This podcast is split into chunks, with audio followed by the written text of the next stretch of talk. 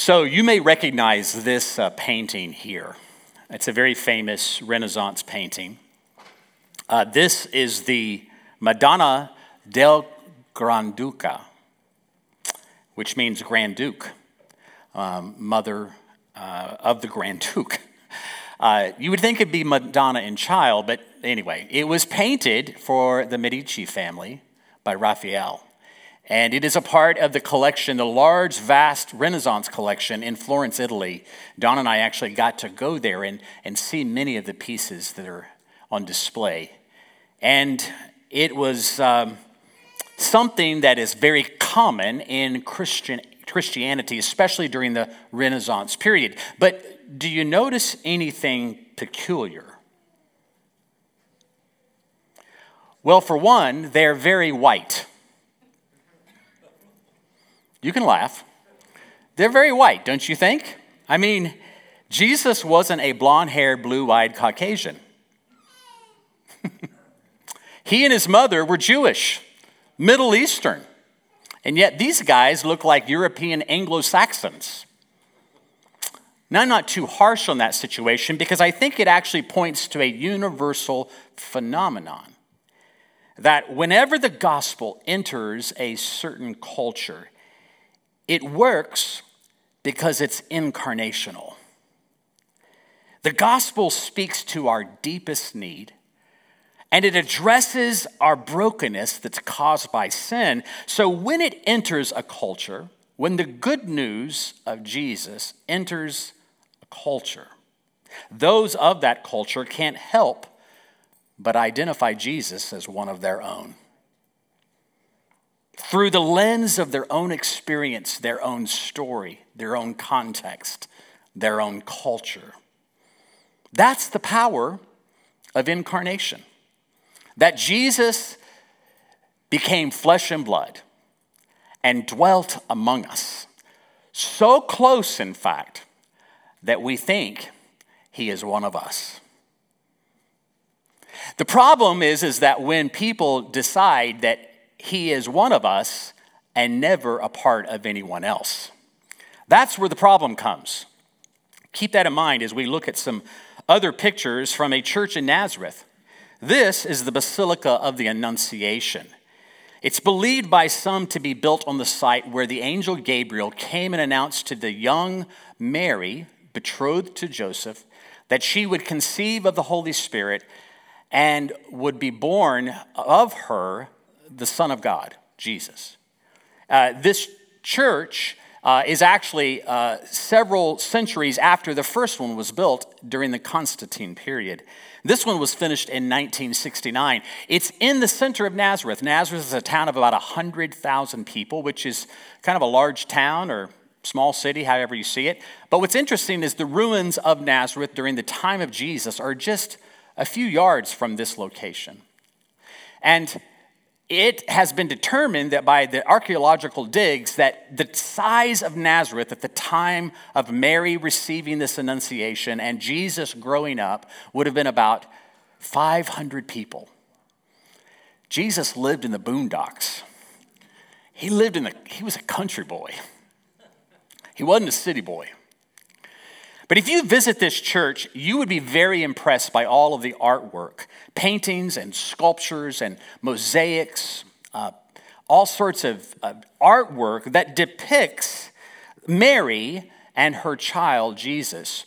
But they have commissioned artists from all around the world to paint these things or create or sculpt these pieces. And they have all asked them to do it during the, through the lens of their own culture.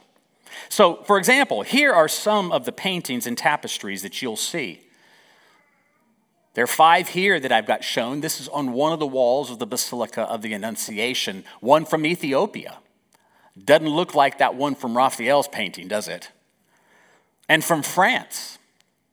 Italy. Raphael was Italian, so but this one looks a little more Italian if you think about it not so blonde haired. Bulgaria, Belarus. Here's two more. One of them is from Korea. It's actually a mosaic with tile. It's huge, it's massive. And then the one next to it I've got there is from Greece.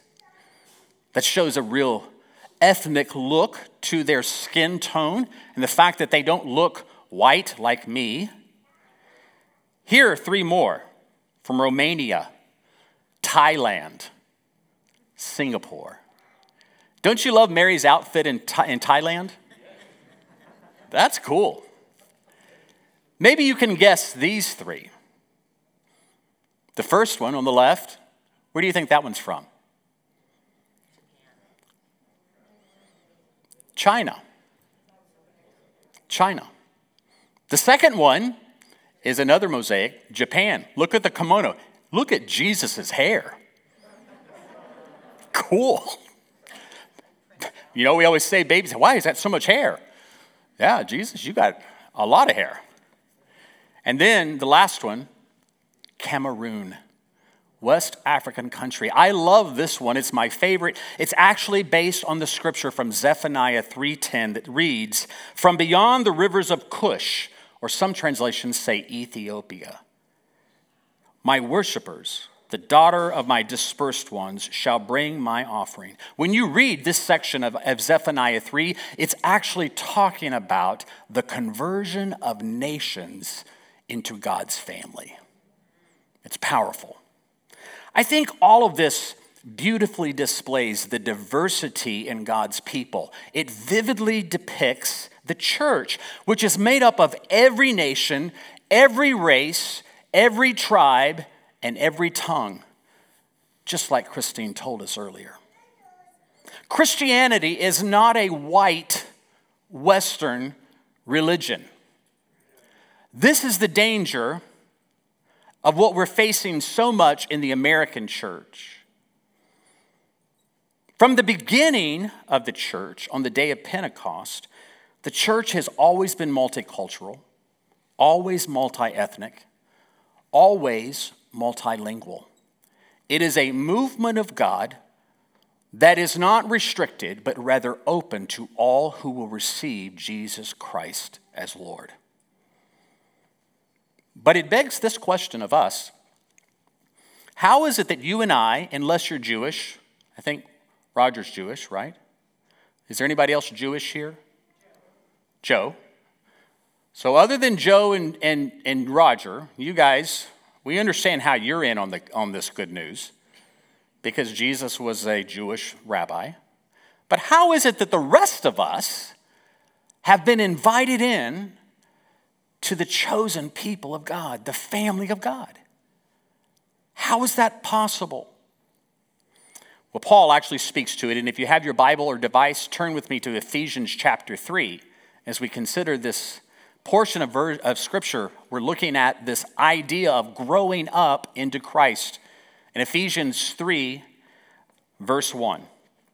For this reason, I, Paul, a prisoner of Christ Jesus, on behalf of you Gentiles, assuming that you have heard, the stu- heard of the stewardship of God's grace that was given to me for you, how the mystery was made known to me by revelation, as I have written briefly. When you read this, you can perceive my insight into the mystery of Christ, which was not made known to the sons of men in other generations, as it has now been revealed to his holy apostles and prophets by the Spirit.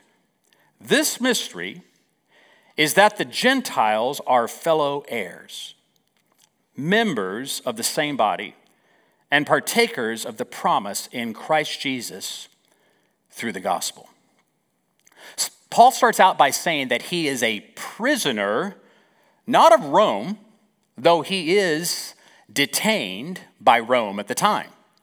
But he says he is a prisoner of Christ Jesus on behalf of the Gentiles. Now, this is a fascinating piece to me because I wonder how many times in our lives we feel detained by some external force, but we're not recognizing that we are first a prisoner of Jesus. Is it possible that whatever external force is limiting you is actually an opportunity for you to see yourself as imprisoned to Christ? And he says, Not only am I a prisoner of Jesus, but I am imprisoned on your behalf, on behalf of the Gentiles. Not a prisoner of Rome, which technically it was, but he sees his imprisonment with higher purpose and significance. And it was on behalf of these that he's writing to, who were largely a Gentile population. All you have to do is look at the ridicule, harassment, and even physical beatings that Paul received to understand that Paul paid a high price to be a messenger of Jesus on behalf of the Gentiles. It cost him dearly. He was constantly bending over backwards on behalf of his Jewish brothers and sisters. But he was always unwilling to let the Jews force upon the Gentile believers unnecessary adherence to Jewish customs, knowing none of that would make them any more saved than God's grace already had. Three times in these verses, Paul uses the word mystery. And he doesn't use it like we might, where you're trying to understand an unsolved puzzle. No, he is speaking of something that was once hidden, but that is now out in the open. It is revealed for us. He speaks it in plain language. He says it so clearly, and I read it, verse 6. Let's look at it again. This mystery is that the Gentiles are fellow heirs, members of the same body, and partakers of the promise in Christ Jesus through the gospel. That pretty much sums up Paul's whole ministry. That, in one sentence, sums up what he gave his life for. And it's been the theme of this whole letter. All throughout the letter written to the Ephesian church, he's been speaking of it, like in chapter 2, when he says Christ has, is bringing together Jewish and Gentile people, and he is bringing them together, forming one new family. He is breaking down the walls of hostility in his own flesh. He is taking the two and replacing them with one new humanity. It's Paul's message, and it is radical for the day. We don't think it to be so radical. We don't see the hostility and, and, and the division that was so evident to everyone in Paul's day. But is, this is huge. It is the massive issue of the day.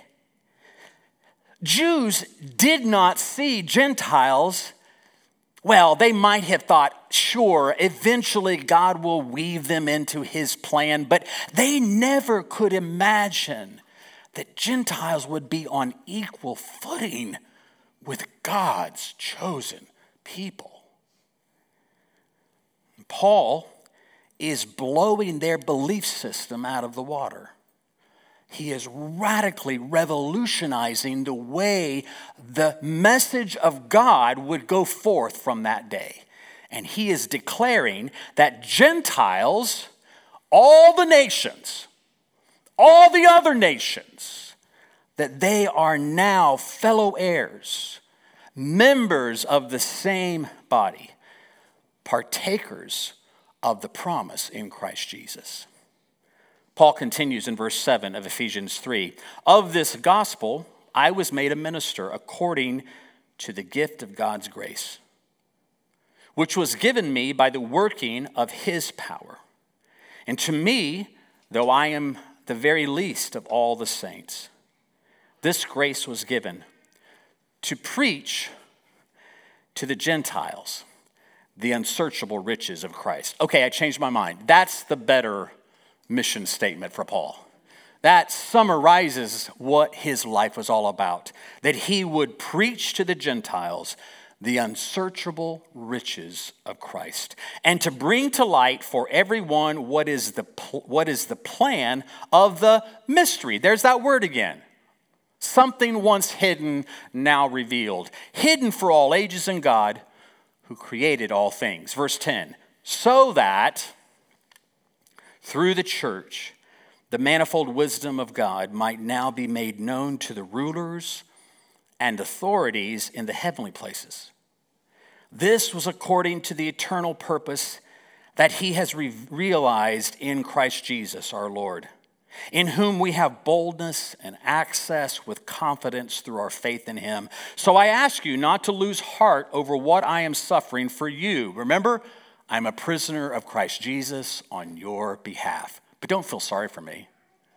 This is all that the mystery can be made known and that you can belong. Wow. Such a rich, full, dense portion of Scripture. I could spend days just talking about the nuance and meaning and significance of what Paul is writing to these that he loves so dearly in the Ephesian church. This whole letter is just brimming full with God's goodness and, and power and revelation. Like the fact that spiritually dead people, he says back in chapter 2, are made alive in Christ. That blows your mind right there. And that former enemies, Jewish people and the other nations, are now being brought together as one family to form the church, a new humanity.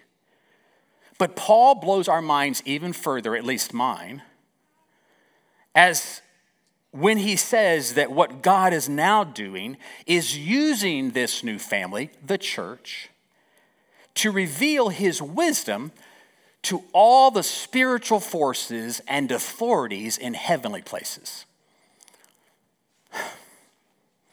Of all the things God could use to display his wisdom, I'm fascinated. No, I'm shocked that he would use the church. I've said it before, I'll probably say it again. Just look at us. We're a mess. The church is a mess, full of hypocrites and full of people that are imperfect and people that are divided over all sorts of issues. And yet, Paul says, God has chosen the church to reveal his wisdom to the cosmic rulers and principalities of darkness. He's chosen the church to reveal this wisdom. I, just think about all the things God could have used. he could have shown his wisdom through the complexities of the universe or through the vastness of the galaxies beyond or through the intricacies of the human genome. That's fascinating. He could have just put that on display and said to all the principalities and rulers of the dark age, Look at this. Aren't I amazing? Aren't I wise? But God chooses to use the church the church to show his manifold wisdom. Now, that word manifold, that's a whole nother series of messages just right there. Manifold. It means many sided. And it was used to describe the embroidered patterns that were typically applied to coats or cloaks of wealthy people. Very ornate, very intricate. Manifold could also refer to the multiplying of one channel into many. Like, think about the intake manifold on your car engine. Now, some of you are looking at me like, what? Some of you know what I'm talking about. The manifold allows for the fuel and air mixture to be distributed evenly into each of the cylinders so that those cylinders can cause the car to move, I think. I really don't know. But I do know that the manifold distributes from one center chamber into many. It also helps us to think about the multifaceted, multi sided nature of a diamond. That multi faced diamond, the more faces on the diamond, the more facets, the more beautiful. The more luster is seen, the more shine comes off of it. All of this helps me see the multi dimensional, multifaceted nature, the manifold wisdom of God. It helps me see how intricate it is, how multi sided it is, how incredibly rich and colorful and beautifully patterned, multifaceted.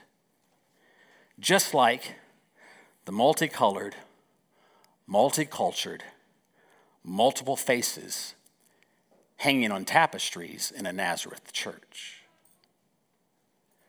Somehow, the diversity and uniqueness of churches all around the globe, historical as well as future, somehow the diversity of all of that shows the multifaceted, manifold wisdom of God. And so when you see someone that looks differently than you do, and yet, as Pete and Christine told us earlier, are redeemed and forgiven and a part of his family, then God is just showing off his wisdom one more way. There's just one more facet of what he's trying to portray. And you can't be separated from that face any more than can you be separated from your own. For we are all one new humanity. God's plan is larger than any of us can imagine. He uses the church where Jews and Gentiles and any other enemies, formerly enemies, can become brothers and sisters, part of the same family. He uses the church to teach rulers of darkness and principalities a lesson. He's schooling them. And as such, they are dumbfounded by God's wisdom. They don't quite get it, and yet the manifold, multifaceted wisdom of God shocks them. How he tore down walls and brought together fallen, warring, hate filled humans and made them into one new redeemed body. And as theologian John Alexander Mackay put it, the history of the Christian church becomes a graduate school for angels. You know what this means? It means that for our little church, as we continue to grow into Christ and mature and stabilize and go further and, and do all the things God has called us to do, as we do that, demons are being schooled. We're a tangible reminder of their defeat, of Jesus' victory, and of the Holy Spirit moving among God's people to prepare us for his return and the marriage supper of the Lamb. The advancement of God's kingdom will not be hindered and the manifold wisdom of God, the multifaceted, diverse wisdom of God from one source above, distributed into many vessels, it will prove to be the only wisdom there is. God intends to use us, you and me, His church, as proof of His manifold wisdom to redeem fallen man and have for Himself a forever family. Amen. Thanks be to God. Amen.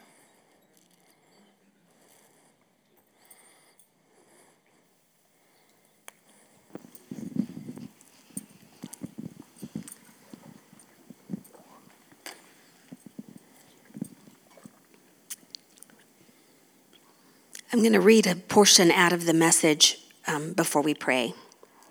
This is in Ephesians 3.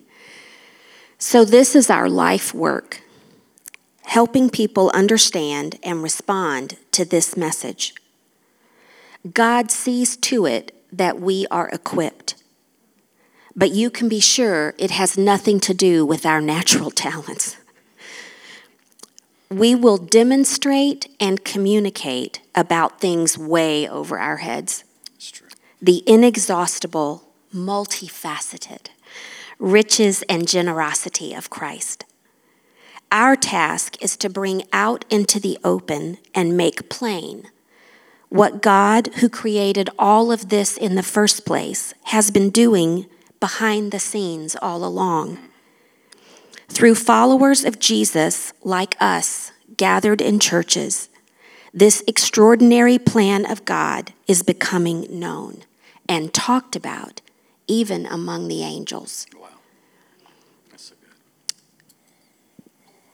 We have experienced Christ personally in our own culture, and I don't mean by that our American culture, but the culture of us individually, our families, where we come from, our experience. And he did become one of us. That's right. So that we could become like him. That is the good news from start to finish. And we are equipped to live it and to share it and to communicate it, not because we understand it, but because, like Christine said, we've been forgiven. Yes. It is the qualification. That's right. So let's pray. Let's pray. Father, such an extraordinary gift to bring your son to life as a man so that we could get a glimpse of the fatherhood of God, mm. That we could be equipped through your forgiveness, that we could be commissioned as ambassadors of your gospel. Make us brave, Father. Make us conscientious to the mission. Give us obedience. Give us humility to take all of the rich and varied ways that you've expressed yourself in us and to us, and that we would give generously and without hesitation what has been so freely given to us. Yes, Lord. Lord Jesus, we thank you for tearing down the walls. You tore down the wall of hostility between those who saw themselves as the chosen ones of God and those who were always told they were outsiders. But you tore the wall down in your own body, and you're making one new humanity. God, we repent and confess of our own walls that we build up. You became flesh and dwelt among us, and you sent us out even as the Father sent you, and yet we have to admit to you, we're really good at building walls that keep us separated and divided from those you called us to love, to reach out to, to communicate the good news and gospel of Jesus Christ and his kingdom. So, Lord, help us not be wall builders, but help us to be bridge builders, dwelling among those that need the gospel, love, forgiveness, and power of God in their lives. Help us as a church community, Lord, to school the demons, to give them a lesson in what God's wisdom can do. Not that we're wise in ourselves, but His wisdom from above is distributed to each of us as we respond and obey Him. Lord, I pray that you'll help us to live these words, to see the church in a different way, and to be your light and your peace, just like Lucia is, to our whole community, to the world beyond. In Jesus' name we pray. Amen.